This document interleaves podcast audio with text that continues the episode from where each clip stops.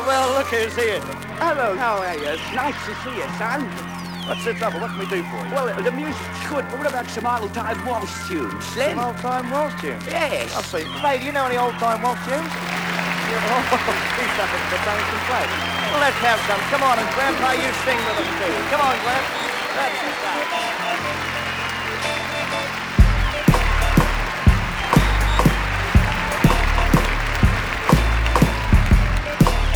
Thank you very much indeed, and good evening and welcome. Uh, just before we start this, uh, let's hear one of your classic poems, shall we? One of our classic poems? Yeah. I'll tell you a beauty. A poem well defined, I'd rather call it a list. Jail cell for a mind and tongue all in a twist. Inside a snail shell blind, it's the nature of crunch time. I'm usually the silent kind, waiting in the lunch line. We even the misfits play fair with their wisps of grey hair. Summer's made its way here for Christmas Day cheer. Dipping disprins in beer, a tray of biscuit reindeer. Mystics praying a Christian daycare cause they missed the train to the square. These hissing machines run on the breath of an oily cloth. It boils and frosts while chefs spoil the broth. They're royal but sloth, gargoyles and goths. Embroiled in a ross, tying a boy on a cross. With a zen like radiance and courageous intent. Not afraid to take a pen to the failings of men. With one mind and a restless heart, he's had some time to perfect this art. If I pressed a mask on and dressed up smart today, would you bless my past off and guess the part I played? It's a tragic scene at the start of an act, betraying a dream, crushing the heart of a chap, and buttering his mind from behind sliding doors. The rising cost of fighting wars, blind and lost on island shores, lines embossed from silent wars. What is this cause we're speaking of? The love of freedom or the freedom to love? Cause there's neither when you take the unity from community. Let's take this lunacy and launch it to the lunacy.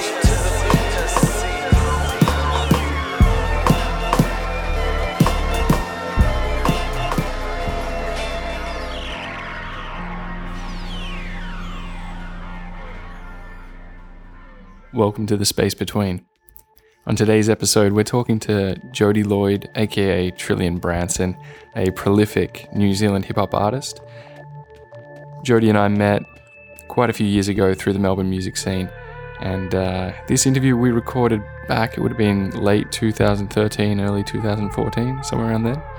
And since then, he's been traveling around, I believe, Southeast Asia, searching for the perfect frequency.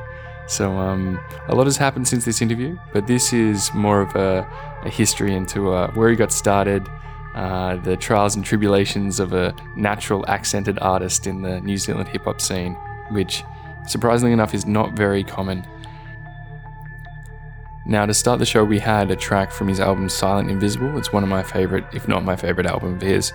And um, just to lead you into the podcast, we have a track called Empty Hands, which is off a, a release of his called Loops of Love. Beautiful, beautiful CD. And uh, yeah, I hope you enjoy it.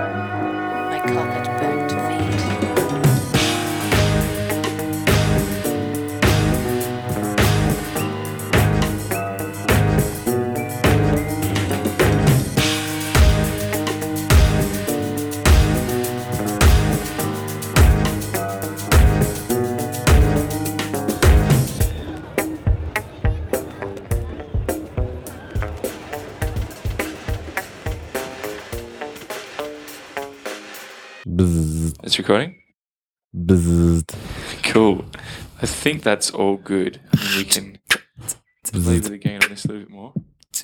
Does, it- does that sound fun to you guys? Yeah, it's all good. Wow. Mr. Trillion. Do we call you Trillion? Do we call you Jody? What's what's the what's the public uh, face of your bearded self? You can call me whatever you want. Oh, I wouldn't I wouldn't offer me that kind of freedom. Baby. You can call me Susan if it makes you happy. cool. Well, um, yeah. So with us today we have Jody, aka Trillion Branson. How are you doing today? I'm very well, thank you. That's good. and also we have. Would you like to introduce yourself for this podcast? Uh, I'm miscellaneous. We have miscellaneous in the house as well. But um, yeah. So just to start with, can we get an idea of, of who you are? Because I know I know you through like seeing you at gigs in Melbourne and that kind of thing, and have a, a vague understanding of your history back in your motherland. Hmm. But um, yeah, what's what's the deal with Shall We Write Records, and and how'd you get into this whole music caper and sound in general? Well, I moved to Melbourne almost six years ago. Um, so I would have seen you probably right at the beginning of that. Um, but before that, my music life began when I was about 19 or 20 when I won a rap competition. Really? what what was the rap competition? This was in 1992. How old are you? I was seven at the time. um, it, rap was pretty fresh around then. Um, I come from Christchurch, which is in the South Island of New Zealand, and it's quite white, kind of rural kind of city. Uh, Maybe a bit like Adelaide. Um, yeah, I guess it was quite unusual for people to rap. Um, it's not really seen as a career, a career choice. Yeah, no shit. And like, what was this competition? Was it just was it freestyling or was it like a Oh, writing it a song? It was pre-written. It was, it was just performing a song, really, a bit like idol type of thing. Put on your backing track and start rapping. Do you remember the song? Yeah, it was the first song I wrote. Were you were you more gangster back in those days, or I was.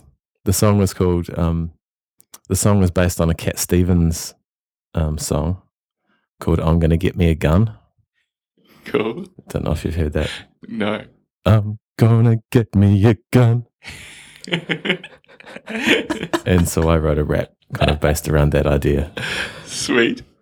And it was all about, because I, I was a bit of a kind of weirdo teenager and growing up in a, um, a city with a lot of kind of rugby and fighting and bogans and munters. Um, I would get kind of picked on and beaten up all the time.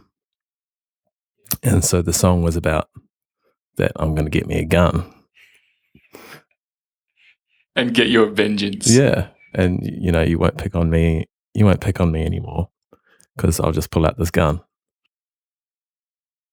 And it resonated with the audience. They were also fellow uh, victims of bullying who who had uh, I'm not sure if um, people really took much notice of the lyrics. And um, another time when I performed the same song a few weeks later, a woman came up to me and accused me of plagiarism and for stealing somebody else's song. From Cat Stevens. No, no. Oh. Like, she, she thought that I actually stole some kind of American gangster black rapper kind of someone else's song. Was was she? Was this another competition that you were entering, or was this just another? No, it was just sort of at a at a dance party type thing. okay. So she didn't understand the nature of hip hop, obviously. No, no. I also used to do it over this instrumental with um, a trumpet solo in in the instrumental, and um, I had this old trumpet that didn't work. I used to just pull it out and mime the trumpet. People thought that I was really playing it. Awesome. so that sounds. Like, is it not Britney? It's um one of those teen idols. Got I think it was Miley Cyrus or one of those kids. But also that's so before anyone was like pretending to laptop DJ, you were right on that shit. You were just Yeah, like, yeah. but I was on a, I was on the, the fake trumpet. Did you ever get like? Did anyone try to book you for trumpet? No, but people would say, "Oh man, that was a great trumpet solo." And and you never burst the bubble. It's the first rule, isn't it? Don't burst the bubble. The magician never Yeah. reveals his secrets, kind of thing. So then after that, um, it was a bit boring being a solo MC. Um, so there was a guy I used to see kind of kicking around town who was a friend of a friend. And he looked like the only Latino kind of rapper type guy in town. Cool. And I was like, we've got to start, you know, you, you've got to start rapping. And he's like, man, I'm not, I'm not interested. He was into skateboarding and stuff. Um, So then I'd see this guy around town, and and then um, I got his phone number of someone, and I, I phoned him up and said, "Do you want to start a rap crew with me?" He was like, "No, I'm not not interested." and then every every week, I'll just phone him again on the weekend. So have you decided to be in my rap crew? and it took three months, pretty much three months of me pestering him. And then eventually he's like, all right, let's get together and we'll see if we can write something together.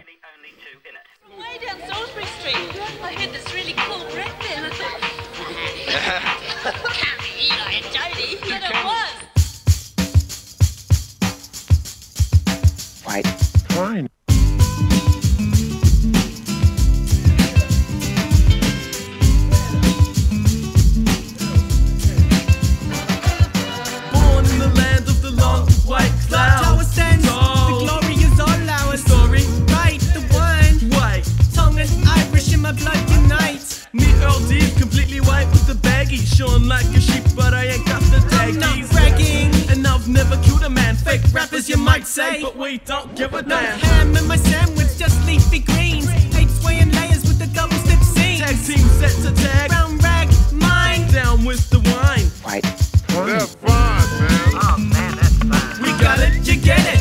White. That's fine, man. Oh man, that's fine. We got it, you get it.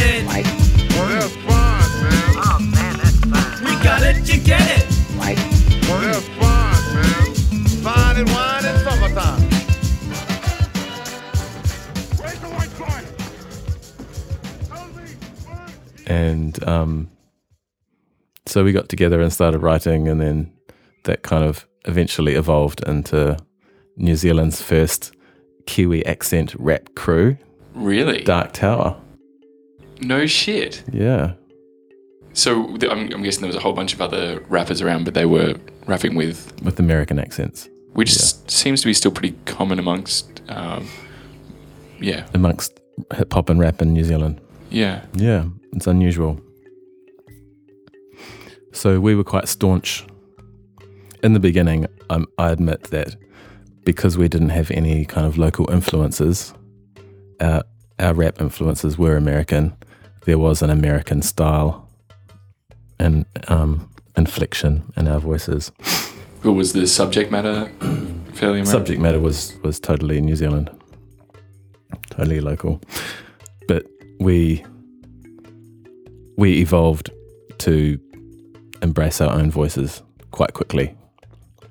So we released some songs and made some videos, and we were kind of a bit popular in a cultish kind of way. underground. Um, we got some really good reviews. Um, and then we played the big day out in Auckland, which was quite um, amazing for um, some rappers from Christchurch to go to Auckland. It's sort of like living in, I don't know, Canberra and getting to play the Sydney Big Day Out. Yeah, no shit. And then things sort of evolved fairly quickly from there, and we ended up opening um, for the Bloodhound Gang and into their two New Zealand gigs, and then at the fi- the final gig were A and people from Universal, and um, I got talking to a woman, an A and R woman, and she was like, "Man, we really like your stuff. Um, you should send us. We're really keen to sign you, but we want, want to hear your recordings." And at the time, um, I'd been working on an album with a whole lot of Christchurch musicians, sort of like a collaboration project. So I'd been working on this um, album, which I got some funding for um, from Creative New Zealand, which is like a, the Arts Council funding. Um, and I had pretty much almost completed this album with um, about 10 or 12 Christchurch musicians, including my dad and my sister and a bunch of people. So I sent the um, the demo to Universal, and they were like, "Yeah, we really like it. We'd like to put it out.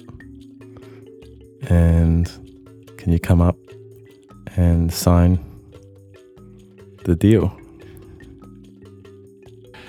Which year was this? Like how, how long since your the inception of your rap career? This was like 97, uh, uh, 97, 97, 98. So I started, Dark Tower began in 93. Um, it was quite difficult to record back then, so it took a long time. We had to go into studios and pay people. And so our first EP came out in 1995. Um, so yeah, it was roughly two years after the first Dark Tower release. Children, time to run along to bed now. Oh, can't we have just one more song? Are we going to take a microphone into a crowd?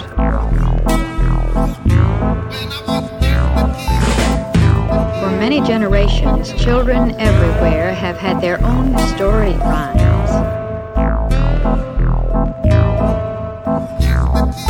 With children under six live in a different world. I'm gonna sing some songs. Discuss your ideas and feelings with your friends and write a poem or a descriptive paragraph about your story. We're going to hear two poems. Aren't you the boy the teacher told me about who has the uh, poem? Let me hear it. Well, lads. Off we go then. We moved to the city when I was 10. Two hands of birthday, so I started all over again. After school was always on after school. My dad was on it, he carved a carrot into a whistle. Saturday morning, hot on my chopper. Down to the dairy for a dipper or a topper. And a 20 cent mixture would last till the end of the day. Way back when copper coins were legal tender. Stealing glass bottles from the back of the corner shop. Then back to the front for the cash refund swap. No trespassing, that's where I'll explore. An old empty house was too good to ignore for an adventurous lad. There was never enough daylight. Losing friends, making them cry when I'd play fight. I knew the lay of the land like the back of my hand. The best hideouts and escape route plans, man. The railway line was my backyard. My playground, industrial factories and back parts. Finding things and nicking stuff. Running from my folks to avoid a kick in the chop. I can't change the things that I did. Why should I, man? I was only a kid. I crossed my first ocean when I was four. Saw a red belly snake and chased it out the door. Bought him litter playing up and chucking matches in a bowl of nets and setting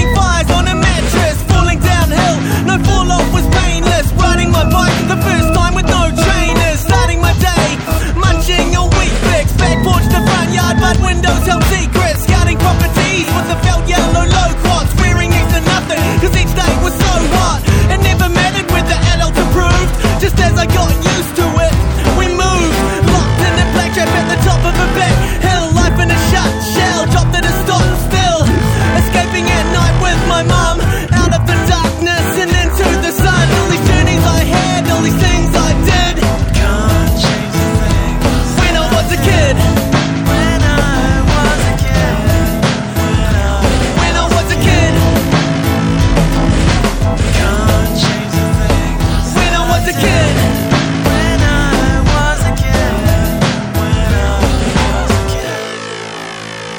Kid. This light-hearted approach to rapping, though, has put the Dark Tower duo offside with other perhaps more purist hip-hop groups in the country. So, yeah, it was roughly two years after the first Dark Tower release. Were you guys just rocking beats, or were you doing more sort of like live band kind of instrumentation shit? It was all. Mm, we had DAT tapes with our backing tracks on. I, I was completely unmusical when I began and untechnological. And I tried to kind of team up with different producers in the city. And none, none of them really kind of. The one guy was an industrial kind of um, goth beat kind of maker, and another guy was more into kind of dancey music. So there was n- not really any one that I gelled with who could translate my ideas. So I ended up um, using some money that I inherited from my granddad when he died, which was supposed to be only used for travel or education. Um, so I kind of bent the rules and said that this is education. Yeah, it's education of the streets. Um, and then I, I got my first sampler and I got an Atari computer with um, C Lab Creator um, triggering the sampler. Okay. So it wasn't a computer that you can record things into. It's purely just a um, a sequencer on one of those old glass monitors, tiny, with you know, Well, like the first computers. Yeah, I'm not so familiar with it, but do you? Is this kind of technology something that you? I still have a sampler that runs on quarter inch floppy. Whatever. Yeah, 1.4. Yeah, well, this one had floppy, it, it, and it had could hold eight samples. Mine holds 12. so I I pretty much taught myself um, how to sequence things and how to make the most out of using eight sounds.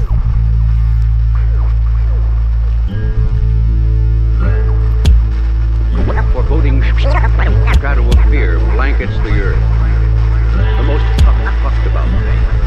It, it stands, stands sentinel for our way of life. Sim, sim, sim, symbol of strength, guarding the peace.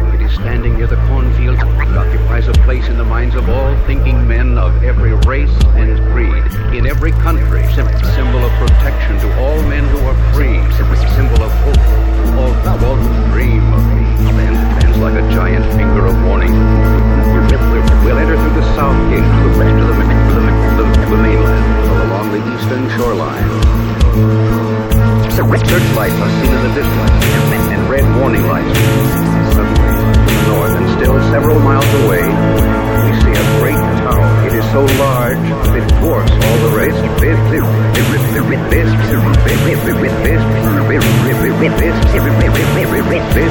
is our tower. Now the wind of change is blowing through the tower. It doesn't fit the facts. Well, scrap it. Scrap it and find one that does fit. That's what's wrong with the world at present. It scraps its obsolete steam engines and dynamos, but it won't scrap its old prejudices, its old moralities, its old religions, and its old political constitutions. Justify yourself. Show me some light through the darkness. Yeah, well, so with this sampler, like how long could the sounds be? Were they Um, were they I loops? Could you do loops and stuff, or did you, You just do have loops. to? Everything pretty much was loops. So you'd record like a drum loop of something else, put it onto a sample trigger, play that as one of your eight sounds, Yeah. and then Then add, do, put a bass line in and play that as one of my sounds. Put in a, a, some guitar or piano sample. That's we're up to three sounds already. You're rocking. You got- For it's one half a band. extra snare, that's another another sound. would you did you focus mainly on loops, or did you play some of it live? Like, did you actually like sort of trigger some stuff? It was to go- mostly all loops. all loops. Yeah. Um. Yeah. So jumping forward. Oh, at that time, um, a guy moved into my flat who was like super sweet keyboardist, technological, computer kind of nerdy guy, like a, a, a musical nerd. And yeah, he, he taught me a lot of stuff, um, especially about recording on computer and sequencing and just thinking about things in a deeper way than just a few loops and more of a musical way, a, a keyboardist way. So he ended up producing um, or co producing with me the first Dark Tower EP.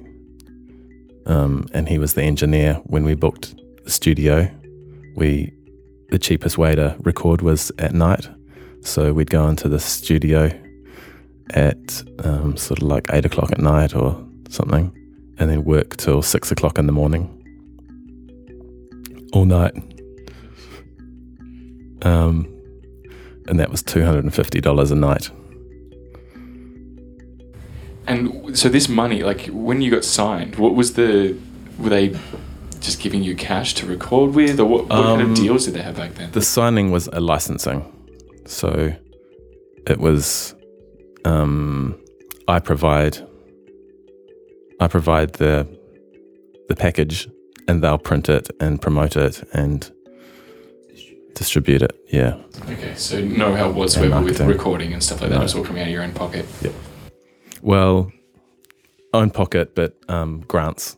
Like a- around the time, th- there was quite a lot of help for fresh, innovative, New Zealand focused things as far as funding. Now, the funding seems to all go to things that fit into the um, commercial radio format. Yeah, really. So, because I mean, in Australia, it seems like most of the grants are, are geared around like uh, like disability or indigenous or like you know like a certain kind of interest group, I guess, or a minority group or you know at risk group. Um, but whereas in New Zealand, they're more interested in like trying to make people famous. Is that kind of the best Pretty much. Oh, it's great. It's like we're New Zealand. We're a real country too. they're trying to um is deep it's a political thing like there is funding for um, local indigenous and like if you're a woman and indigenous you've got more chance of getting money but the main focus is trying to um, generate um, you know using grants as a, as not to support anything unique. It's using grants to generate income for the country. Yeah, well, it's almost like using grants to generate auditions for the industry. It's Pretty like much. here, have some money, and you can make something and try and prove yourself to the people in the industry, get into the industry, and therefore grow the industry. Yeah. Like free money to make ads for your company. so there was basically the government made a deal with commercial radio that they would never enforce a quota of local radio play content. So what does that mean, though? so to counter that, instead of forcing them to play a certain amount of New Zealand music, they just set up a system where they would try and make the music fit into the commercial realm. Ah, yeah. So, so the creative people had to bend to the commercial if they were going to get funding, rather than the commercial um, bending over to what the people were interested in. Yeah, because I understand. Like, I think Triple J has some kind of quota, or does every every radio station in Australia has a quota of Australian music they have to play or something? Yeah, I think so. Yeah, but we're funny with that stuff. Like, uh, Ro- roll out John Farnham twenty times a day. That's it. I think uh, still in Australian basketball, there's a limit to how many uh, non-Australian citizens you can have in your team, uh, because otherwise we wouldn't be watching Australians play. We'd be watching all uh, international people play. So they had these rules so that you know, so we get to watch ourselves. A bit it seems a bit, I don't know, juvenile. Well, yeah, I guess it depends if you're sort of into Aussie made, Aussie owned, Aussie Aussie products being like a you know, something that's good for the country. And I guess uh, Aussie basketball is one of those products. Yeah, I guess, or, or if you believe in you know capitalism and the free market and you know So Kurt, our mate Kurt, would be like he'd have a team of nothing but Brazilians and Ecuadorians. Or something. Well, I think he would go on a, some kind of meritocracy. You know, like just get the best people for the the job. Yeah. And entertainment is part of that job. But anyway, we digress. It's interesting because then s- there's no real kind of um, country alignments if all the teams are international. Hmm, well, that's kind of happening in cricket now. So many people are changing nationalities, and it's not really. It's just who you're paid by. Yeah, fundamentally. So they just get citizenship in the country and they're good. Oh, that's awesome. How funny is it? You get fa- the the fastest way to become a citizen of a country is to be able to hit a ball really well. Would jump really high. Yeah, or run real fast. Australia's priorities have always been pretty pretty solid in that regard. Yeah, we, we like the swimming. If you can swim real fast, because we're an island, you know, we're, we're sensitive about that. Go and get that oil from Indonesia. They should be doing trials with the um, refugees and stuff. There might be some amazing athletes that they're just missing out on. Is that why they're deliberately seeking the boats? They're just like, let's see how these guys go. Oh, Have we got any We need some potential good swimmers. In the crowd tonight? They probably do screen them actually for like for superheroes or you know people with superpowers or whatnot. I reckon. Down I would. Baxter detention center. what is the superhero screening test for a potential refugee? Yeah, I don't know. You make them real uncomfortable and see who's still happy. Yeah. But anyway, Uh, yeah. So anyway, so you're making crazy ass beats uh, with this new housemate of yours. Yeah. Um. So then he actually she he he worked on that the collaboration album with me, the one that Universal signed. So then the people at Universal said you should come to Auckland because um, you're too far away and you need to be part of the scene here if you're going to make it in New Zealand. Um, so it took me about six months to get up there. And then I was there for almost five years. And pretty much as soon as we got there, started getting all these good gigs and going on TV appearances and like getting more, getting a few more video grants and And is this just you and I'd like the name of this uh, unknown Latino gentleman so I don't Oh. seem horrendously racist. his name's Eli, Eli. but he's actually half Tongan. Ah. He just he just looked Latino. Uh, There- there was a joke. Who, who's the only Latino rapper in New Zealand? It's Eli from Dark Tower. so that's pretty awesome. um, so yeah, so it's just you and Eli and your and your machine. Like, is that was that what you were touring with? Um, yeah, we went from having all our backing tracks on DAT tape to we once um, CD burning came out, there was one place in New Zealand that could burn a CD, and I, I sent my the DAT tape to because we had we had a lot of problems using the DAT tape. Sometimes it would just cut out in the middle of the set. One time we were doing a gig where all the lights in the place were triggered on this triggered by the sound. Um, and then our DAT tape just stopped, and then the whole place went dark. I was like, oh no, someone's turned the power off. We're in the tower. We're in the tower. Dark Tower. But it was quite good because we, we could just blame it on a power thing rather than our faulty DAT player. Never admit. So once I found out that, that there was a CD burner in the country, I sent our backing tape to the studio and they burnt a CD for us. And I think it cost about $400 or something, or $600 to get one CD burnt. Um, so we had that for quite a while, and I kept it in a really, I kept it really safe because it was really expensive. Here's what is this? Because like I mean, like we were burning CDs in our home computers in like 2000 and even before then. Like This would be like 1996. holy shit! Like is it just because they had a monopoly? Like how did they get away with charging six hundred dollars? Because it was the first one in the country. And because it's like printing vinyl back then. Mm. You know, it was like that and was, it was like the new gold. vinyl. It was a, s- it was a gold CD. I don't know if it actually had gold in it. I thought it did. like a like a TDK gold CD. Is that what we're talking about here? The Sony, I think. Yeah, I don't know. Yeah, five bucks for twenty now. So then, um, mini disc came out, and then we moved.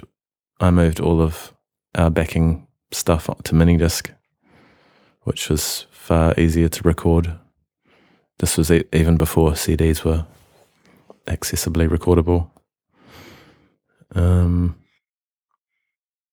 yeah, and then we moved to CDs. And at this point, like, because from my understanding, like of your history with this, She'll Be Right Records and stuff? I, I know of Billy Wilson, and I know of some. Of, So She'll Be Right Records began in 1997 because to to get funding, um, you had to have a record label, and I was like, oh well, I'll, we'll just, I'll just invent one, invent, invent our own one, have it on the the form. so, um, and then She'll Be Right Records licensed that album to Universal. So it was all looked kind of professional on paper. Um, and then the only She'll Be Right things were Dark Tower and my stuff. Then once we were in Auckland, we did a lot of gigs. We started getting a bit popular. We started getting a lot of hate f- from the local hip hop scene and the radio stations that um, supported the local hip hop scene didn't really like us. So we went went from like Because you're less foreignly influenced. less foreignly influenced, plus um, we would sort of have a good time at the shows, Smiling? Smiling is frowned upon. Um, like we used to rap over Back in Black and INXS kind of loops, and kind of make it a bit fun as well. And everyone saw that that was really whack.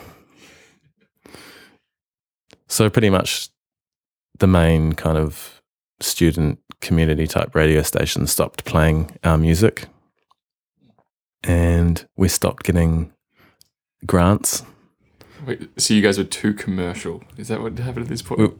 We, we were too commercial for the cool people. Yeah. But we weren't commercial enough for the commercial. Yeah. We were just, just sort of like hovering in this this n- no man's land. Yeah. And then Universal said, "Hey guys, you're not selling enough records. You're not getting enough radio play. So it's probably time. See you later." This was after our album was released. Your first album? Or? Our first, well, our first album with Universal, but yes, it was our first album. Um, there's a huge story behind the making of the album, which we we won't go into right now. Yeah, for next time. So then we said goodbye, Universal and me, which was quite sad because I didn't have a distribute distribution or anything anymore. Hmm. And I, I'd been working on my, my first solo album. And it was pretty much already. And I was like, oh, bugger. I'm going to have to like make sure we write records proper. And it's like independent. I'm going to get a distributor. So I spent, um, oh, first I went around other record labels in Auckland and got rejected by everyone. And then, And this isn't for Silent Invisible. Is this for something? no, this is to prior to that. Okay. So I tried to get some of my songs on some local compilations and made songs specifically for compilations that people invited me to um, submit to, but I didn't get chosen for any. So I'm like, fuck that. I'm going to make my own compilation with all of the songs that I've made for compilations, plus other songs. And I'm going to sell it around cafes and shops. And the money I make from that will pay for the pressing of my new album. So I made this fake compilation and made up band names, different band names for each track. But it was all me and me and other people. Uh, I've done that with poetry before. and then I, I spent a few weeks, like I made up these CDs, but they were all um, burns with kind of photocopied covers, cardboard and stuff. And then I spent a few weeks just walking around cafes saying, Would you like to buy this local compilation? Blah, blah, blah. Most people um, said they'll want to hear it first. So I just like leave it at cafes and then uh, the a few days later I'd go back round and say, Have you decided you want to buy it or whatever? Raised enough money to print that one properly. Because I thought once that this one's printed properly, I can get it maybe a distributor, more people want to buy it, get it in the shops maybe. Because the idea was that the cafe, because I wasn't getting played on the radios, the next place that people were- listening to music a lot are in cafes. That's where the whole concept came from. Because I used to live in a cafe as well there. So the idea is that people are sitting around hearing the music. Oh, what's this music? And then the cafe owner says, Oh, it's this.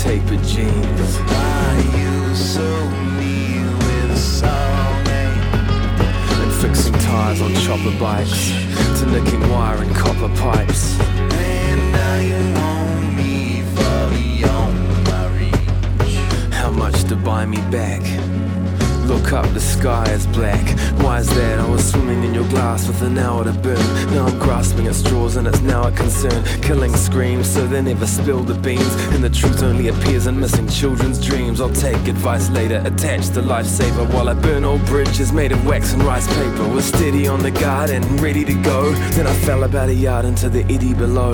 Now the willow weeps into the rusty stream. My pillow, a stone, and sleep is just a dream. Tossing and turning the sheet is a bandage. Crosses are burning, we are meat in the sandwich. Dead bodies skewered on the branches of trees. In a quest for more questions, which answers are these? Below the flow presses through the darkening seas. Slow and progressive like Parkinson's disease. Now we're the storm, the hill. But the cold touch of dawn will never warm the chill. Uniform thinkers wrote and formed a bill to promote more children being born to kill. A passive child raised with connection to prayer. Now I'm plagued with rejection and fear. I was a happy little carefree country boy. And my pappy used to hear me jump for joy. But you stole me so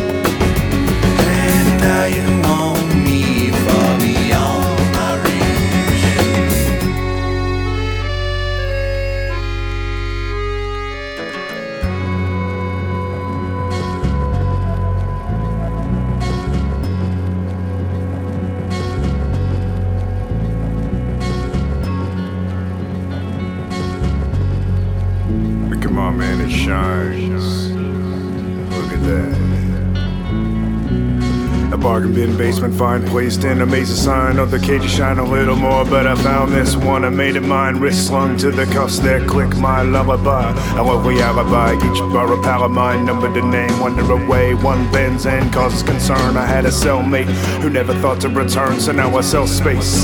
A sign in the door, the crying in the hordes with swords and the minds in the morgue. All kinds for the war galore, buying more of the store. United we stand, divided we fall. But we always stand united in a line at the mall, trying to scroll the number of the days that I spent here while the craftsmen strengthened welded within fear. An event near, I can feel it calling in the breeze, seeds of dissent. Pollen indeed, all of the bees and birds of prey, they stay starved. Trying to put it back together with Descartes, a great yard, and my face hardened with blade scars. But I can't quite escape just yet. But I can't quite escape just yet. But I can't quite escape just yet.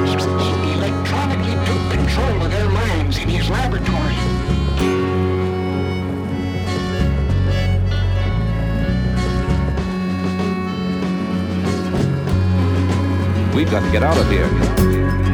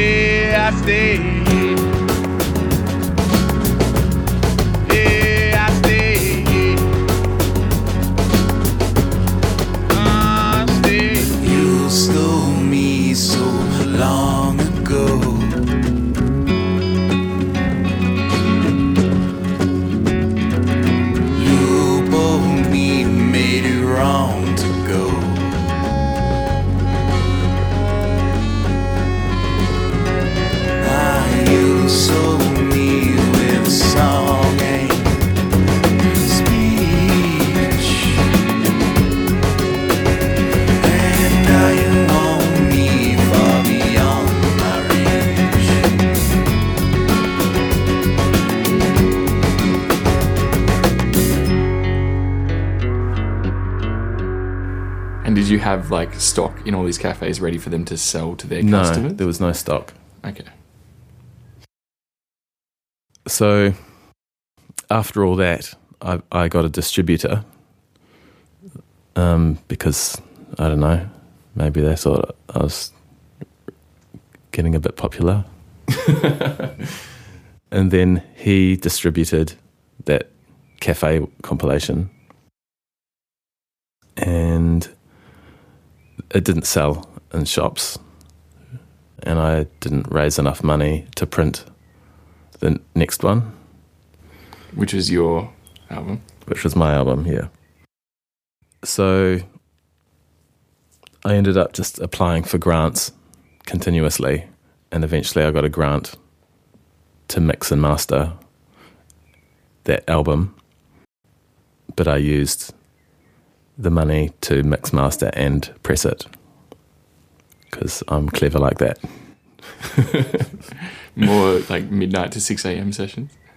No, it was with someone else, but they kind of did a, a cheap deal and there was enough left over to print the CD as well.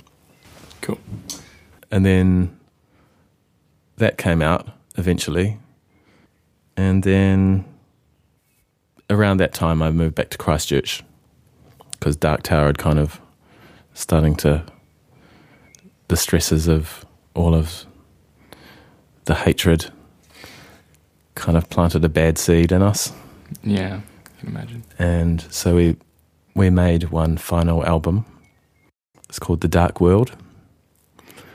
And it's quite angry, but it's also quite good. And when I was in Christchurch, I finished it without Eli being present. And he got really angry Mm. about that. And we didn't talk for a while.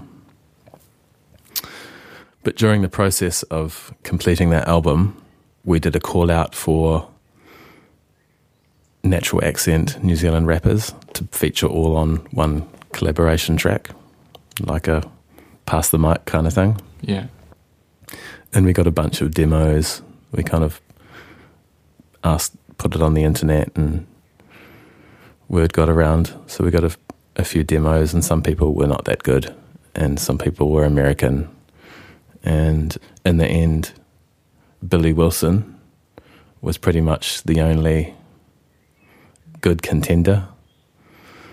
He lived in Wellington at the time, so he came down to Christchurch to record his verse for that, that track. And we just got on really, really, really well.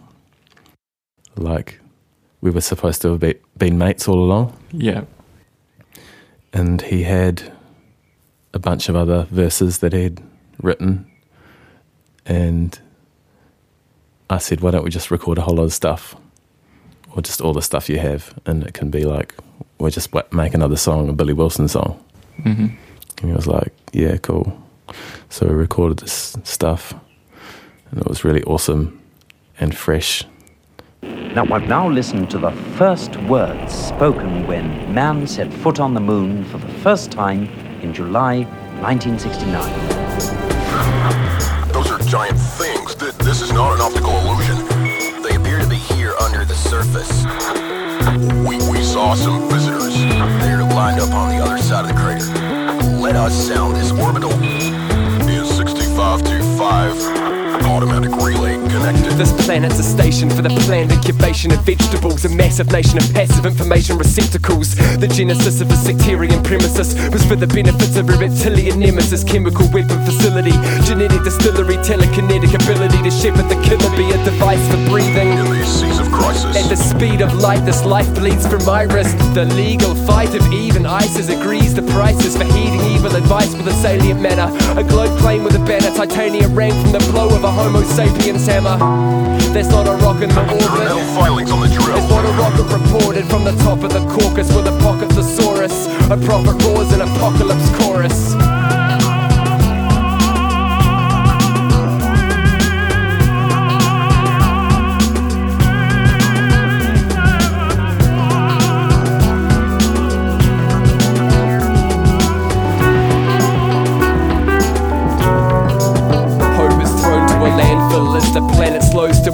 Standstill and explosives blow the stone to a sandhill. Alone with the hand drill, the throne of man's built on the bones of the mandrill. flown off the handle, locked in a core spin. Floor pins pop, earthquakes rock the porcelain. Divorced from Orson, a forced orphan, dropped from mothership and tossed to the four winds.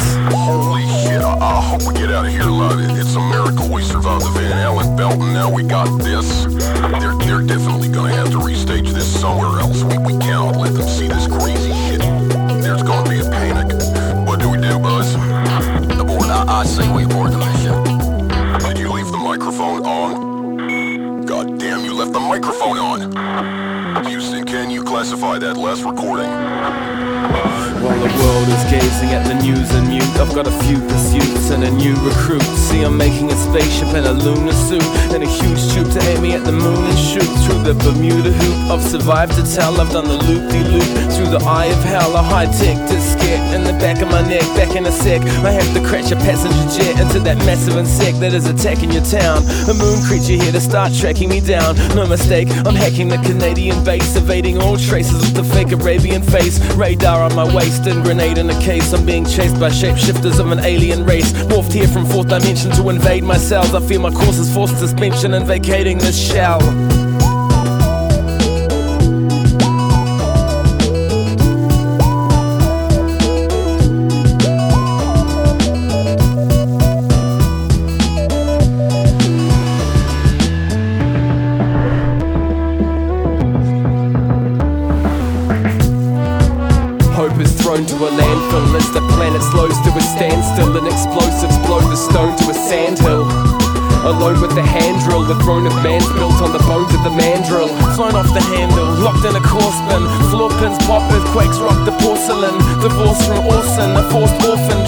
Dropped ship and tossed to the four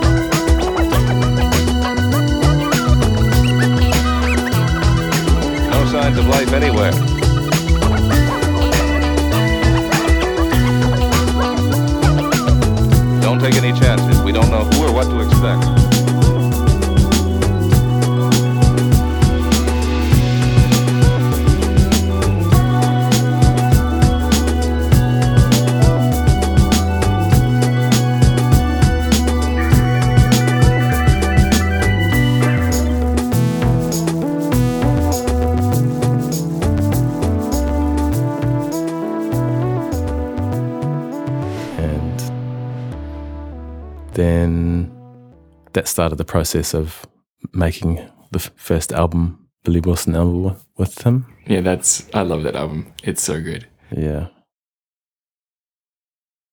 Um. So around that time, also,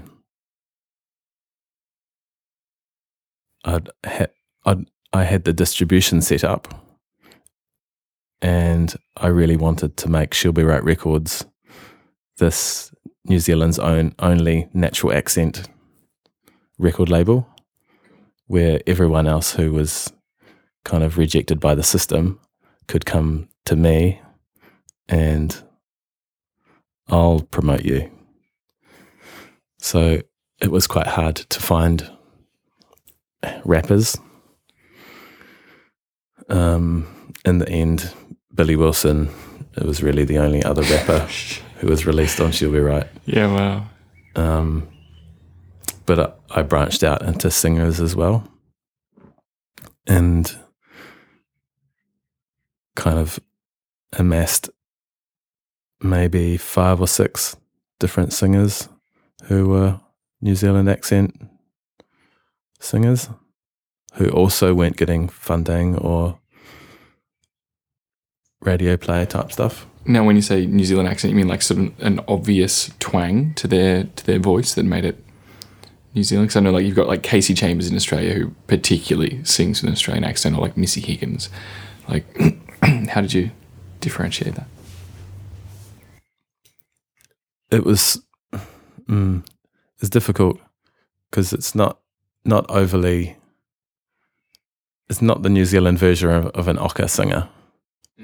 It's more how you how they pronounce the words and being aware of how they pronounce the words and being aware of themselves more rather than just going into this um, this American singing mode, which is kind of normal that we all do. So people who have made a conscious effort to break the mold, um, yeah, You could hear it. You could tell. you can hear it. It's more, you, well, you say chance and dance, but we say dance and chance. So people who say dance while they sing, Should we right. that's it. Or rhyme instead of rhyme. That's not Australian, that's American. Rhyme. Rhyme. And how is Billy Wilson received? Because I mean, his flow is is awesome, but his subject matter is uh, Billy Wilson was basically ignored as well Yeah, by New Zealand media, but really enjoyed by Australia. Hmm. And so I said to Billy, You and me have got to go to Australia. Um, so around that time, um, Jason MC Reason, yeah, yeah. Reason he um, the teacher, the KRS-One of Melbourne. he he came to Christchurch and I organised a, a gig for him. And we kind of hung out and Billy Wilson came down and we all performed at this gig. And then he he kind of hooked me up with Pigs and Billy Wilson's album and my one at the time, which wasn't really a good example of my rap skills were distributed and released in Australia by Obese. yeah, no shit. And they were going to put out Dark Tower as well. And and when is this? Because like Obese didn't really blow up until Hilltop Hoods and This stuff. This is really. like 2007, okay, so like Hilltop and that had already. 2006, 2007. So this is around the time I, I would have met you. Is that when we, when you first came over and you uh, were with doing some stuff with pataphysics at the time? I know this was before. before that. There's Okay. roughly a year between that time and me actually moving here. Ah, okay. Maybe a bit longer. Interesting. So Obese would have been doing quite well at the time. Obese was doing quite well. It was when, yeah, was Hilltop Hilltop Hoods were quite well, doing quite well, and also Muph & Plutonic, Yeah, first sure. album. Um, but then everything kind of went weird with them, and I'm not really sure why. I I went to um, a pool party.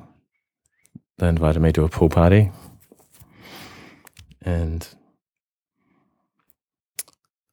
I wore these really funny swimming togs. really tight, bright orange, with blue trim swimming togs. The cool ones from the 60s. This didn't go down so Didn't well. go, didn't go down that well. And it's kind of after that they started ignoring me. Well, that because like one thing about Billy Wilson's lyrics is that like some of it seems openly homosexual, and I've asked you about it before, and I, I'm still not entirely sure as to whether it's in jest or or there is some truth to it. You seem to say it's in jest, but Well, it's quite deep. It it's more about um, poking a stick yeah, into hip hop, yeah, or like hip hop's the um the beehive, yeah. and it's like, yeah, And Obese represents like the honey. Like it's pretty, it's pretty, you know, straight up Aussie hip hop. Like they've got some funny stuff on there. They and Hilltop Hoods are, you know, were really good and all that sort of stuff. But they weren't exactly pushing gender No. issues and the boundaries of sexuality and shit like that. Well, I also, I also think a lot of it is to do with um, a lot of me not fitting in anywhere is to do with that I don't actually fit in anywhere. and I'm not kind of a bogan rapper, which a lot of Oz hip hop is. Like they're just normal people who rap. Yeah. They're not, um, you know, specifically, specially creative, unique, um, forward thinking creationists Mm. or whatever. That, you know? Artists, for one of a yeah. They're not artists. They, they're just normal people. who like hip hop and, and like rapping and like beats and want to rap with their mates and Yeah. don't want to don't want to stand out to like want to stand out for for their skill or technique, but don't want to stand out in a sense of um, They're not trying to um, push boundaries that much, and they're not trying to. I don't know. They're not spiritual. Yeah, well, I guess there's this idea in the arts that uh, uh, maybe it requires certain sacrifices or a certain way of life in order to be able to create in, in particular ways. There are general ways that everybody creates uh, every day, but then there are these other more specialized ways whereby you really, it, having a different perspective really does cost you something. Uh, yeah, it, if you because if you look at something, it changes. So if you look at life a lot, then your life has changed a lot more than someone else who doesn't really look at life. So it's harder then for those shapes to fit together. Yeah, I don't know. Mm. I think I'm just rambling a little bit. Yeah. But that was like That I, makes sense. I had a big issue uh, initially getting to hip hop because I mean I loved my hip hop and I was into Hilltop Hoods at the time, but um, I was uber political to start with, which is which is acceptable in Australian hip hop as well because you've got like the herd and and various things, um, but I definitely felt myself molding myself and shaping myself to fit in with this with this slightly bogan, slightly aggressive, just generally it, it seemed to stay within the within the confines of I'm a good rapper and you're a shit rapper. Like that's kind of the main idea of most of the lyrics and and just yeah telling stories. I mean, I remember I wrote some raps recently, but just this idea that um, most rappers are actually kind of boring. Like if all they're rapping about is themselves, unfortunately, because they're not they're quite often not going deep enough into themselves to be, I guess, vulnerable or or talk about what they're actually feeling rather than just being like, I'm pissed off because life's shit, or you know, Mm. like they'll stay on this kind of surface area of of mundane life, um, which is which is interesting. Like it's cool if if you you play with the flow and play with the lyricism of it. And Mm. like I mean, you know, Hilltop Hoods, there's that track Seasons Change. Um, not sure if you remember that one, but it's uh, pressure. Um, just doing this track about this guy who, you know, it's it's four seasons of his life, and he goes to prison. Does it? It's like really deep and really interesting shit. Um, but there's there's still, I guess, this whole uh, there's a, there's a whole no go zone for for the, that for that crew. It seems, and Muph & Plutonic maybe was kind of a like when you said Muph & Plutonic, I'm like, oh yeah, that kind of would have been around the time when you guys might have had an in because yeah, that's it's kind of the weirder side of of that scene, Mm. uh, a little bit more um, self-deprecating, I guess, but still there's a difference between self-deprecation and actually going deep deeper into yourself. Mm. Um, it's not just like I'm either good or I'm shit. Like it's Yeah. there's other layers to it. But um, has that changed at all in, in New Zealand or like because you say Billy Wilson did okay over here, but has there been any kind of You mean has Billy Wilson been accepted in New Zealand? yeah, Um, or have you or like since doing Silent Invisible? Because I mean, I imagine that was a slightly different. So, Silent Invisible took around three years to make, and this was going to be like, this is, it still I reckon is my my my best masterpiece. It's really good. Um, so I spent a lot. I spent a long time making this, and it's going to be like, okay, this is this is going to be the thing that the world is going to sit up and look at and be excited by.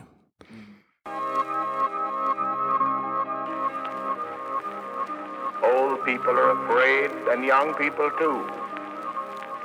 Rich people are afraid, and poor people too. Well people are afraid, and sick people are.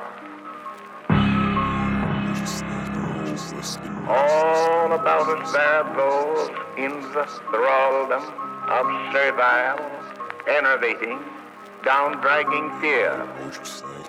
It doesn't need to be so.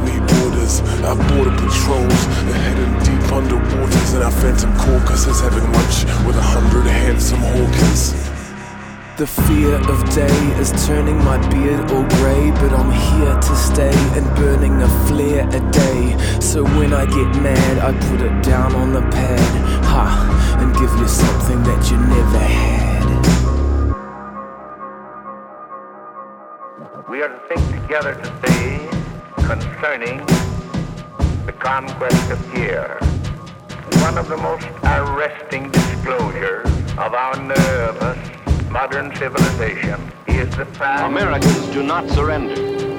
God is with us.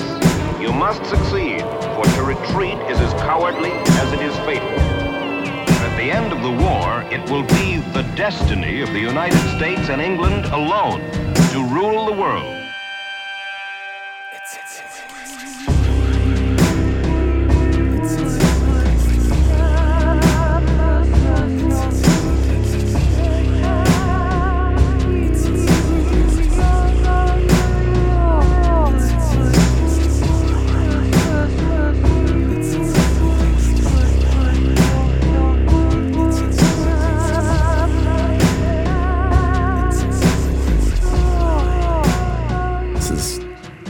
Going to be the thing that the world is going to sit up and look at and be excited by.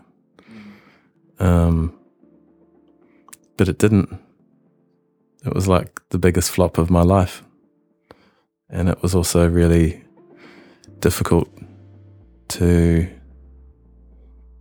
kind of be, see, to be that like huge failure. And then I was like, fuck this. I'm going to Australia where people um, are way more open to accepting things that are a bit different. Um, so I moved here in hopes that I could release Silent Invisible here. And I set up a band to perform songs off it, which Pat from Pataphysics was the drummer, and Enity, who's now in Pataphysics, he was the singer. Um, and we did maybe five or six gigs. And it was just really depressing. Kind of experienced the shitty the shittiness of Melbourne gigs, of not getting paid much and doing gigs at venues where the people treated you like shit.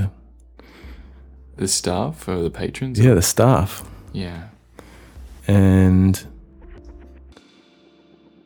I basically just gave up after that.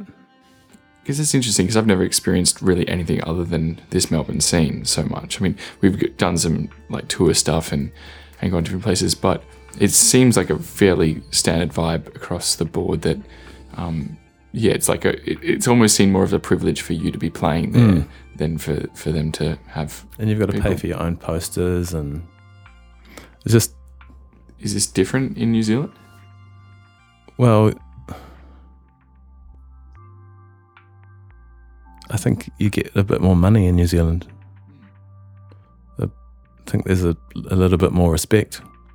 Here it seems like they know that there's so many other bands Mm. and if you don't take it then there's someone in the line next in line who'll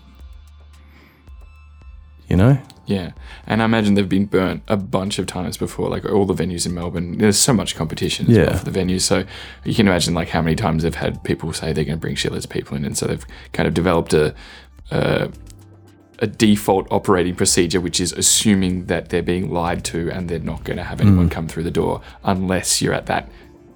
There's that break level, it seems, in Melbourne where they start giving you a, a bit more respect and you're able to charge money because they've seen you pull you know, Yeah. hundreds of people in the door and blah blah blah blah.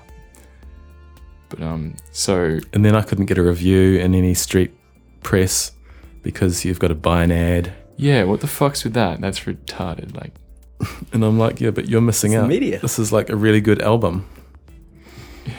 Yeah, and I don't have any money to buy your ad. So and then how do you keep getting these guys to come to rehearsals and gigs when there's not enough money to pay them and it's just kind of embarrassing? And also um, i kind of started to feel a bit uncomfortable with the kind of content within my songs performing them in bars where people are there to have a good time and drink and Mm. they want to hear like throw your hands in the air and and it's Friday night we're gonna let our hair down and well, you know Lonely Road isn't exactly a a, a jump A around pub track. banger. And I'm pretty sure I saw you play that at every every gig I saw you do. Have you heard Lonely Road? Um, I'll play. We'll, we'll play it in the podcast. it's like my most depressing song Yeah, it's pretty. It's pretty depressing. But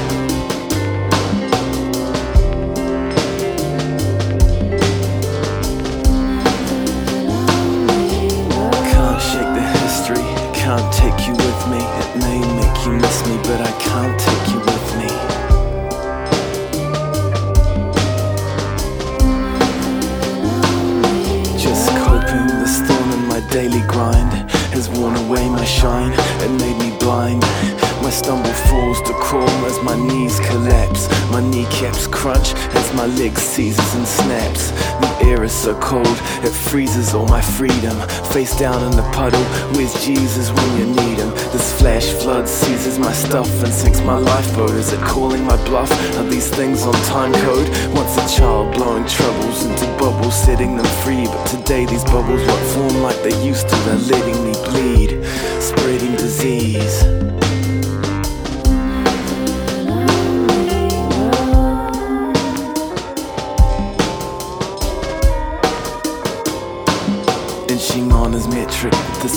My salt gland. Obstetric problems make a grinch of an old man. From breast to cradle, my mother loved me as kin.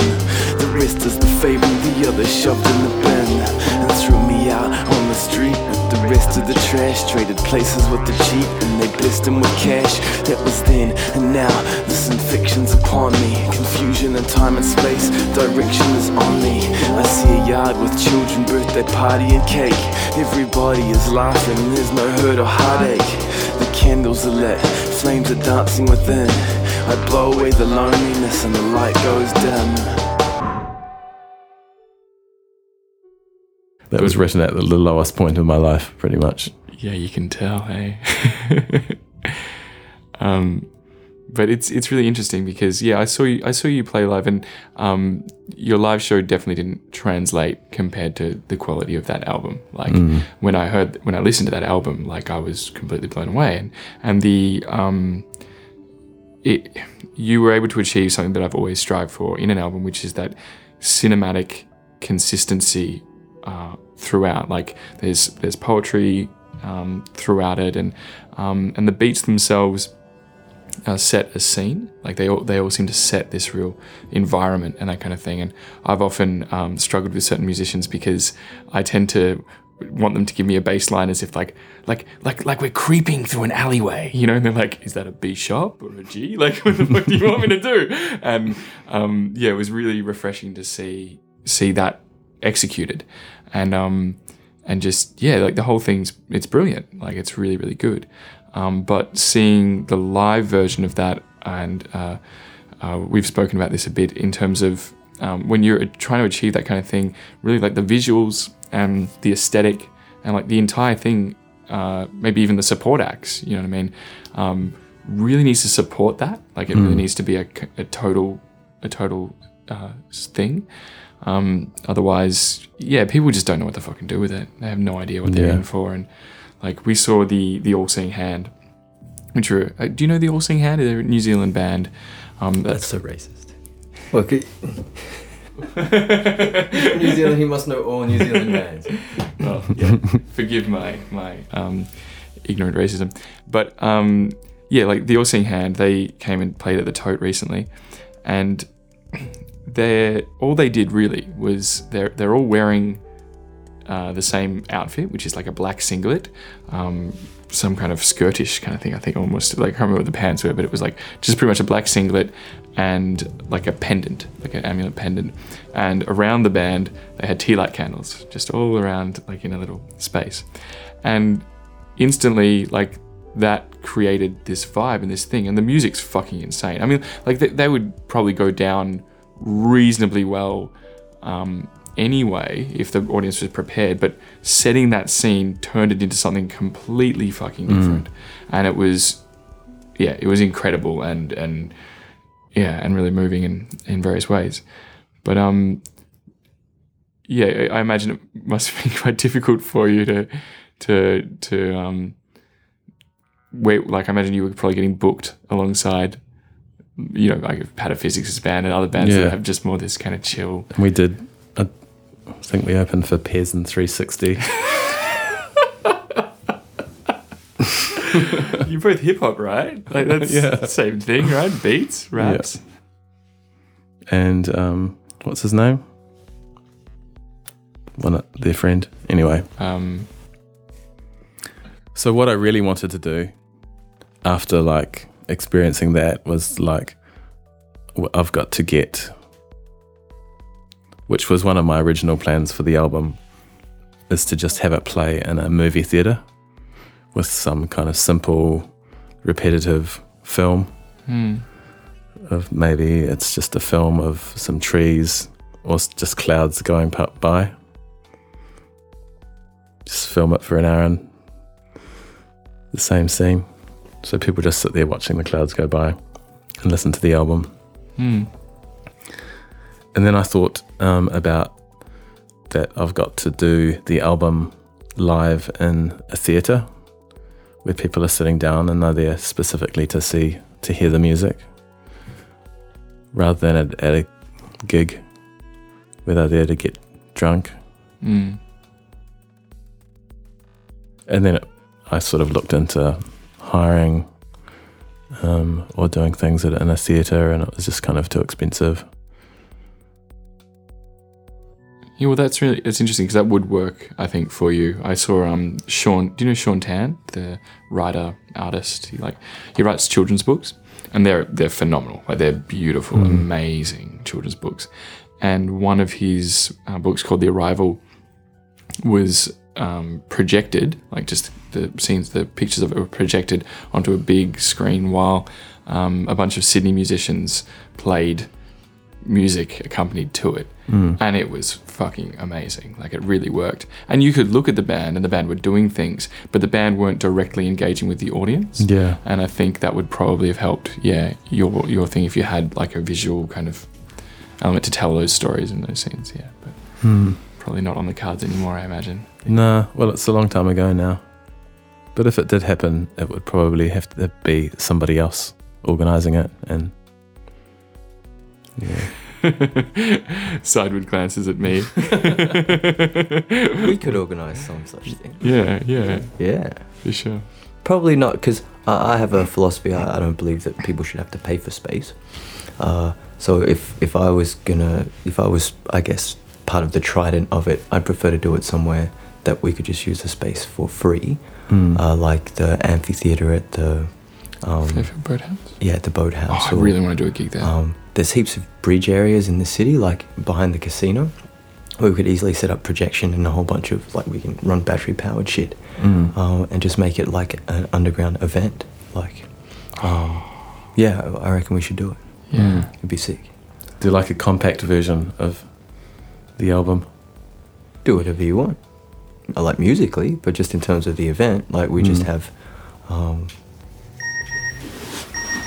yeah, I reckon we should do it. But anyway, we'll talk about it after. Yeah. There's so many ways you can do it. I mean, the album's fairly long, isn't it? It's like, I think you did what I did and sort of got it fit, like the maximum amount you can fit on a Mm. CD. Yeah. Yeah. it's funny. But once you take all the guest verses out, Oh, yeah. you- like, yeah, a lot of the songs, um, just I just have one verse on. Mm. So if you make that one verse, that's that's the scene for that set, or that's Mm. The. It turns like a four-minute song into a potential one minute. Yeah. And that could that could totally work. So the whole thing could end up being half an hour quite easily, I think. Cool. Even Sweet. with the poetry bits. Yeah, oh, yeah, I'm actually getting quite excited about it. But um, it's funny, you just thinking about like the length of albums. It's um, so I've recently just released my album on Bandcamp, and the um, the most consistent feedback I've gotten from people is it's quite long, which I think implies a different kind of feedback as well.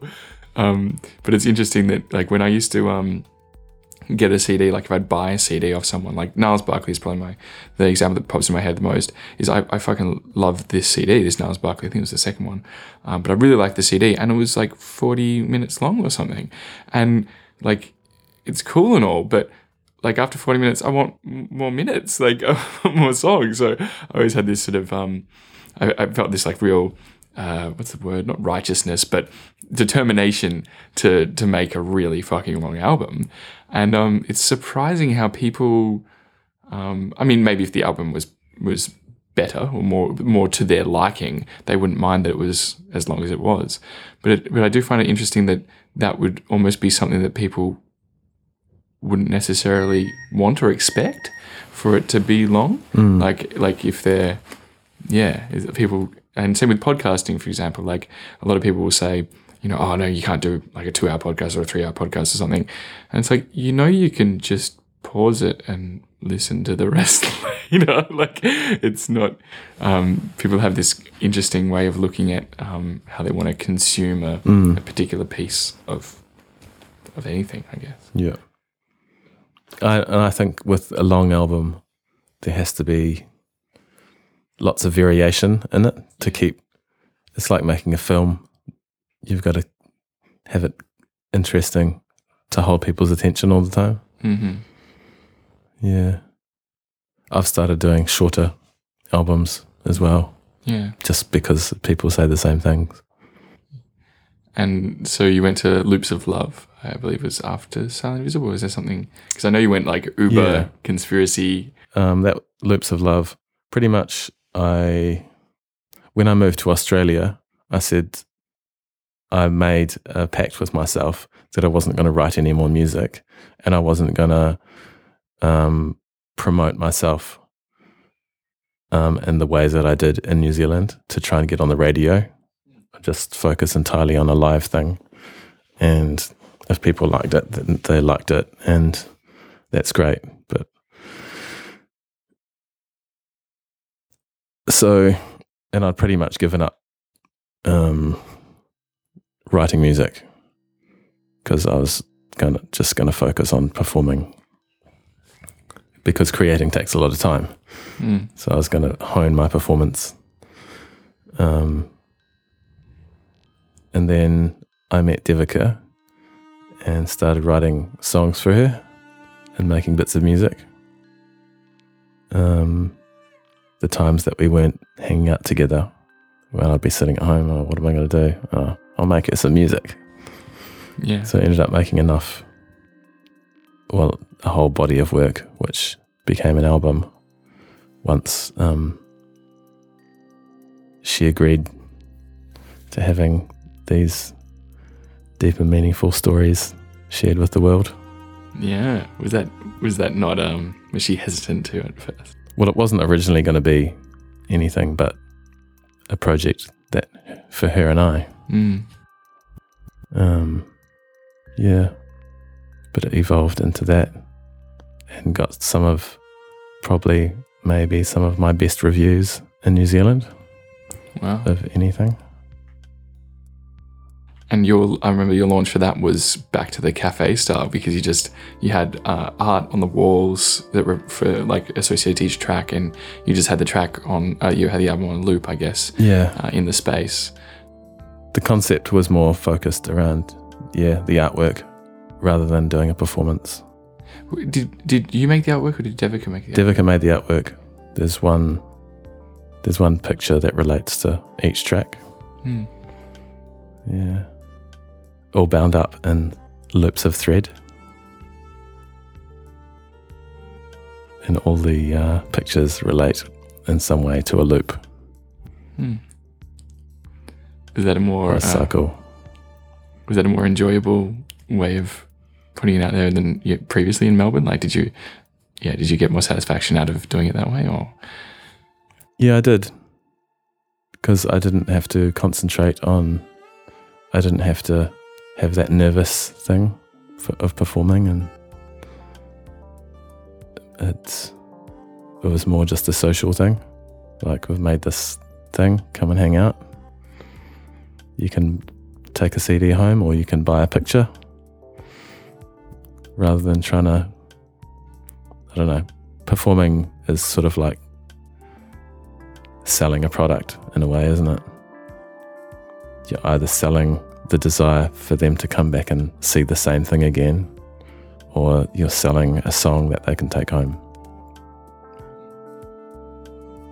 So it was t- taking that, taking that selling music type thing out of it and having it just focused on the visuals and the concept. Well, it's, it's interesting you say that because, um, like, I've had periods in my life where I've kind of focused more on music being a career. Like, when I originally started rapping, I, I sort of had this idea that that was probably one of the more, I don't know, one of the better chances I had, I guess, at, pursuing this thing and, and making it work. Um, but since getting into shiatsu therapy and that kind of stuff, I've, I've always, I haven't really thought about music in terms of, of making money. Um, and so performance for me, I guess, well, when I think about it realistically, if I'm honest. Like with the Squid Squad, uh, there was this idea of every gig. Yeah, you were kind of. It wasn't just about that gig; it was about the next gig and the next gig. Like there was always this forward sort of thinking thing. Um, even though within each performance, I wanted that performance to be great, and I wanted that to be the um. Yeah, but um, it seems a little bit sad that um, that a performance would be reduced to either selling this or selling that. Do you know what I mean? Like, uh, surely there's, um, yeah, there's some other aspect to it that, uh, yeah. I guess um, I've always kind of struggled with, like, I've never had a, a day job. Hmm. So the mon- the time I spend is thinking about how am I going to pay for rent next week or what am I going to do? And it's always trying to focus my creativity into generating some kind of feedback in hopes that I can survive. yeah.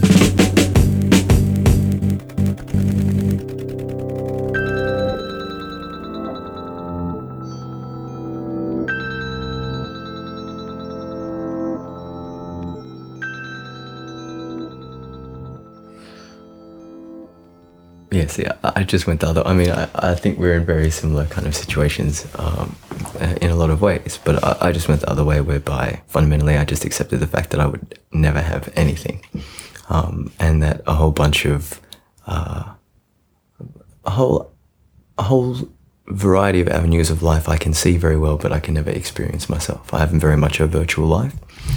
Uh, but Because you don't want to experience them?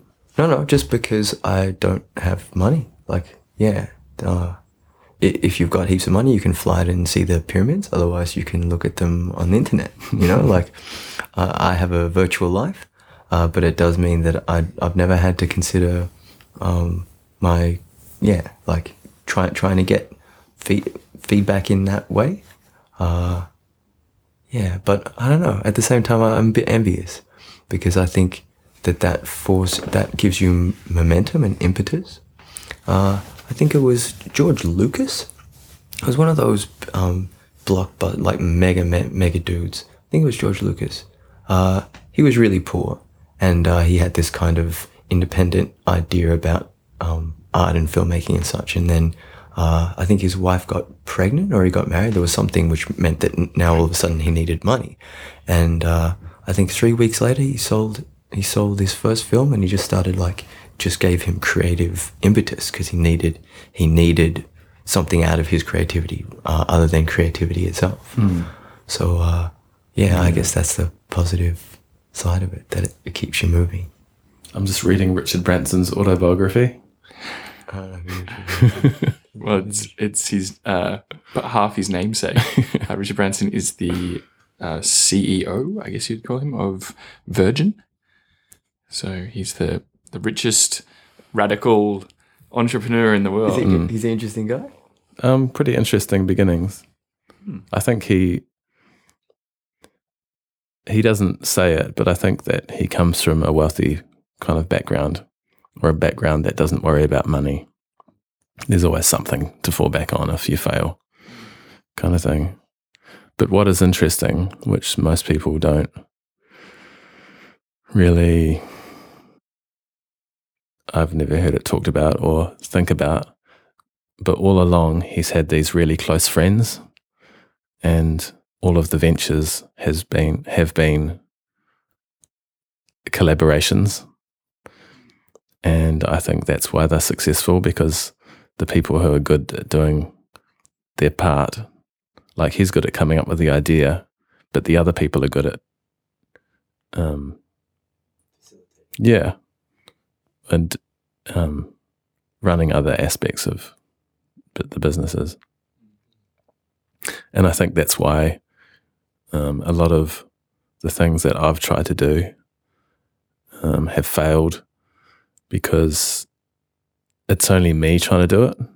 And if I'd had a close friend or, you know, b- businessy kind of partners who had the same visions, I think that is a much stronger kind of way of doing well, things. Are you familiar with the E Myth? Uh, it's this book. I think it's from the. It's, it's from a while ago now, but it's this idea that uh, most small businesses fail because they don't operate as an enterprise. It's somebody who's really good at something, so they have technical skills, uh, but they just work within the business as a technician. So, so the thing doesn't actually have these other roles in it. It's just got someone who does something really well, and they're just trying to do that thing, and that's all they really want to do. Whereas for an enterprise to be successful, you have to work on that thing itself, not the thing that rolls inside of it, but but it, it in of itself. And if you don't have people pushing that along, then all you get is a really small circle inside it. And then, yeah, it's, it doesn't matter how good that circle is. It doesn't have momentum to push it into the world. Uh, so it's really hard in the arts because there are so many people who are really creative, but yeah, like they don't care about that ball rolling or whatever. And Mm. uh, it, but some it has to be done. It's it's part of the thing. Uh, yeah, I, I hate it myself. I mean, that's why I chose the path of failure. But um, it's not failure. Yeah, oh, totally. It's well, it's it's ign- sidestepping success and failure, I guess. But yeah, it's just it's much easier to to explode the ball rather than to roll it. Mm. Well, I've been thinking about this a lot recently in terms of, you know, I've got about, you know, 15 odd things that I want to do right now. And there's like podcasting and music and, and various projects. And I can do it all myself. Like right now, I'm sort of in a position where I'm like, oh, well, I'll, I'll, maybe I could even do the art myself or I'll make the website myself, these various things. But um, in the back of my mind, I'm like, surely there's a way to create these enterprises. Like, um, there's a lot of people out there who say to me like, "Oh, I, I envy people who have hobbies." You know, I envy people who uh, who know what they want to do with their life. Um, and there, so there's, I, I feel like hopefully there's this untapped potential of human beings that that want to be part of something creative and beautiful, um, but just haven't been asked to help yet, and their skills, like you said, might be completely unrelated to the creative creativity itself. But but even just to be associated to it, um, like a, a, a ex friend of mine, um, you know, he he just wanted to be around it. He would do any, he would help in any way. Uh, he didn't necessarily have the skills to help in the ways that were needed, but um, yeah, I wonder. Like, I've often thought about students, for example, like tapping into student uh, students in universities and TAFEs and stuff like that, because we're talking, especially with these creative things, like they're not necessarily going to make money for anyone. And I mean, you could change that focus and, and say, okay, let's actually do an enterprise to make some money and and bring these people together, and um, you might it might succeed in that way. Um, but yeah, I'm just wondering how you balance that line between um, your vision and something that's going to fulfill you and something that's going to fulfill everybody in the thing because I Mm. imagine a lot of people are happy to get involved with something if they think it's nice and beautiful, but there tends to be this bitterness or resentment um, six months to a year down the track when they realize I'm just doing this for I'm them. just the lackey. Yeah. Mm. Um, I think that I think the relationship has to be there has to be a mutual respect and a similar vision and like I was thinking probably um, someone like Billy if he was involved in the record label and had a passion for the same thing Mm. it probably would have worked quite differently Yeah, and I think the world is changing a little bit. Um, it's I don't know.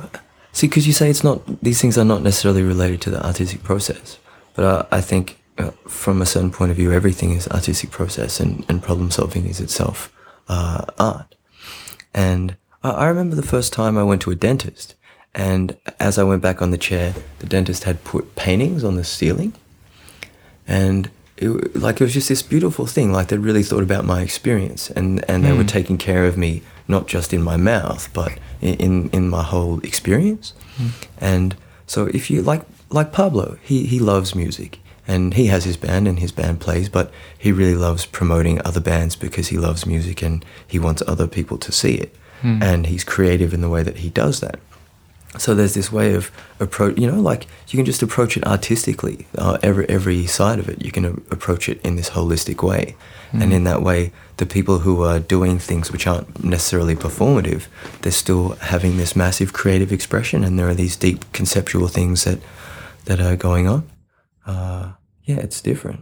It's different now. So it's about framing their experience, like giving giving perspective or uh, an understanding of the experience, so that it it doesn't feel like people are just, you know, achieving certain things. They have a freedom, they have a creative expression as to to why they are important and, and part of this thing. Yeah, and and tapping into the I guess the the fundamental principles of it or the thing that it's about.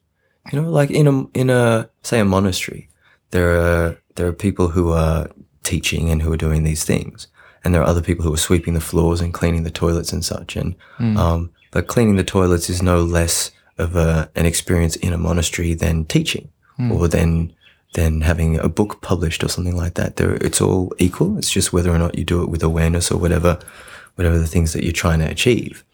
And yeah, so I think that can be done in in terms of a- any kind of enterprise. You can make it holistic and you can make it uh, a- about itself, so it enhances itself in all its parts. Mm.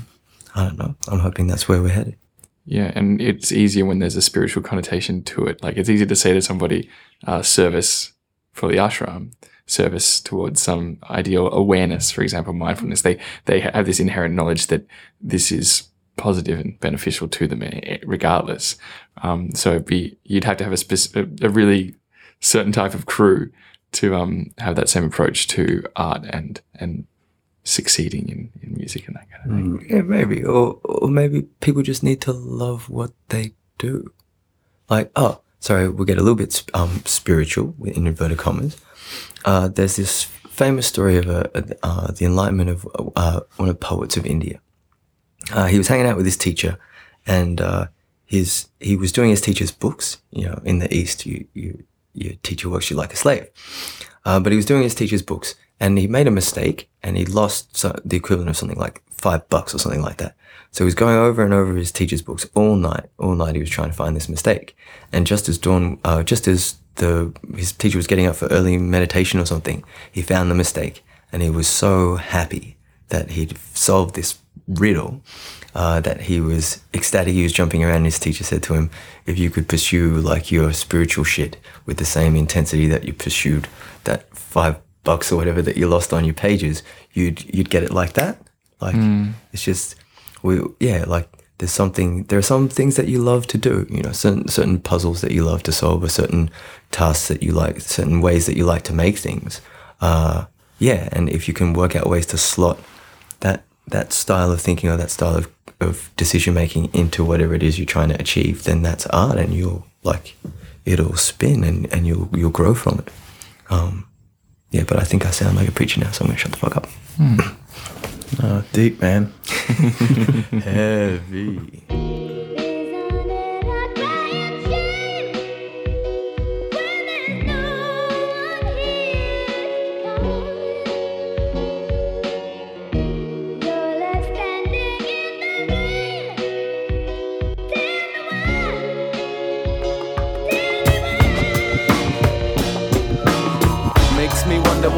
Bother sometimes. See, I could be dragged under, or you could offer some rhymes. So show me some sunshine other than our solar star. Cause every corner I turn is churning dark doctrines of coal and char. And all these stolen hearts just dying, fold in half with one choice. Bow down to the golden calf, darkness at every corner. Lost jewels, a part to blame. Sparks living every morning, but no fuel to start the flame. That light at the end of the tunnel is just an urban myth, cause madness is the only escape from the things we're burdened with. As the curtain lifts on this view through curdled water, I've not ordered a thing from this new world order. There's no bread dips and avocado with olive tapenade, only freedom ships embargoed and monocrats in charge. A right state of affairs while common sense is in the left wing. It's so obvious. Have you ever heard someone who was tone deaf sing? And why would someone be so keen to jump into a troop?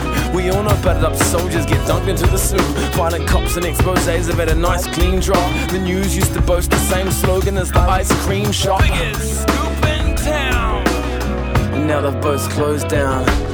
There's no liberty, come and get your chips and move along. And there's no sunshine, but you should use your lips and prove me wrong. There is still sunshine coming in your life.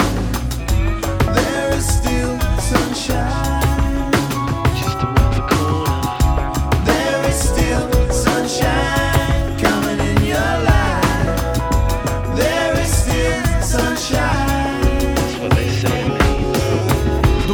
the coming in my wounded face got me pondering the contradictions of this human race. When I open my mouth to get this beat lace, it's a heat wave. But behavior comes in two distinct flavors. We use or misuse the tools the universe gave us. We all make the choice to love or hate our neighbors, to lift ourselves up or wait for someone else to save us. And if that's the case, then you'll probably wait for ages. Flipping through the pages of my notepad, these words illuminated the days when I thought that I'd go mad from the hatred and closed minds. It's like hungover eyes peeking out from behind those closed blinds. And I suppose I've been guilty of the same thing, felt the same sting, the urge to play the same string as every other body in free fall. But with my free form, I hope to reform the window of opportunity. Man, to this globalized virus, it seems there's no immunity. Two dollars an hour putting unions under scrutiny. Big Brother is now live. Children posing under street lights are hoping to get picked up just to be live for 15 minutes. Surely there's more in it for me, you, and in fact my whole crew. Not to mention all those peeps that I never met too. So tell me what the fuck am I supposed to do?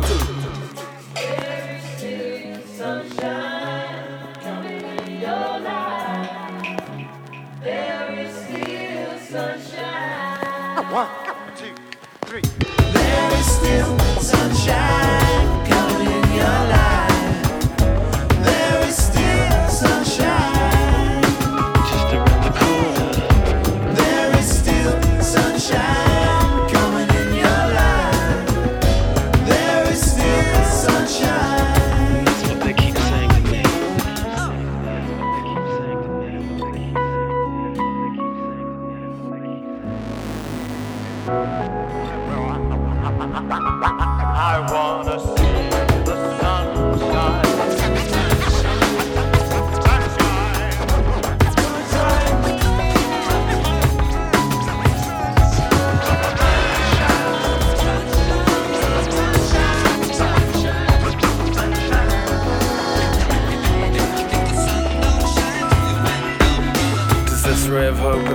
A light beam from the bright side of the storm cloud, or is it an insincere pipe dream forged to keep the cogs of false freedom turning all the way to the promised land of fool's paradise where Eden's burning?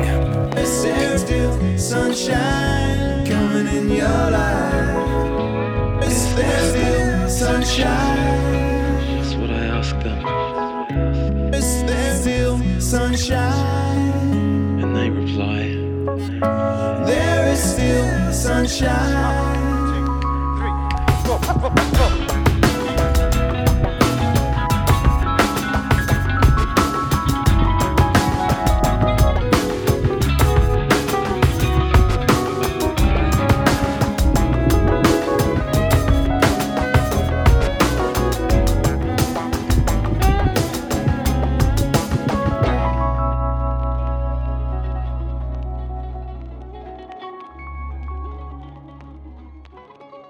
Well, that's it for part one. Uh, we'll be releasing part two in the not too distant future. If you're interested in checking out Trillion, like I said at the start of the show, you can go to NZ Trillion on YouTube and uh, find out what he's been up to and check out the perfect frequency. So, most of the music from today's episode was obviously from Jody, but uh, in the background, you might have heard some DJ Wasabi, Rena Jones, uh, a bit of Leon Tussie's uh, album The Golden Thread. And so, if you're interested in tracking down any of these artists, I've got links to them all in the show notes on the website. or you can hit me up. My email address is shiatsulink at gmail.com. So if you want to find out, I'll, I'll put you onto those artists. So go to inkalot.net and uh, you'll find other podcasts and you'll find all my music, free downloads, and that kind of thing. So, so check it out. There'll be new uploads as the year rolls on. And I'll leave you now with a bit of my favorite graphic novelist, Mr. Alan Moore, uh, talking about celebrity, the um, the quest for fame in the modern world, and some of the pitfalls of it. Some good advice for all those creatives out there who are who are seeking to do the same. I realised that I was becoming a celebrity, which was nothing that I'd ever expected, given that comic writer was about the most obscure profession in the world when I actually entered the job. The thing about fame is that fame in its current sense had not really existed before the 20th century. Back in previous eras, even if you were very, very well known, that would perhaps be amongst a thousand people at most if you were Pope or somebody. In the 20th century, however, with these massive surges in communication, suddenly a different sort of fame was possible. And I tend to think that what fame has done, it has replaced the sea as the element of choice of adventure for young people if you were a dashing young man in the 19th century, you would probably want to run away to sea. Um, just as in the 20th century, you might decide that you want to run away and form a pop band. The difference is that in the 19th century, before running away to sea, you would have had at least some understanding of what the element was that you were dealing with, and you would have perhaps, say, learned to swim. The thing is that there is no manual for how to cope with fame. So you'll get some otherwise likable young person who has done one good comic book, one good film, one good record, who is suddenly told that they are a genius and who believes it and who runs out sort of laughing and splashing into the billows of celebrity and whose heroin sodden corpse is washed up a few weeks later in the shallows of the tabloids. I'd never signed up to be a celebrity, and I came to the realization that it was nothing that I was very comfortable with. I realized that celebrities are a kind of an industry, they're a kind of a crop. Um, media moguls like Rupert Murdoch or people who run the big networks, they need a constant stream of celebrities to fill column space in their magazines, to fill time upon their TV shows. And because celebrities tend to burn out quickly, you have to constantly create new ones. And I really didn't feel that I wanted to be part of that process. And so withdrew to the relative obscurity of Northampton.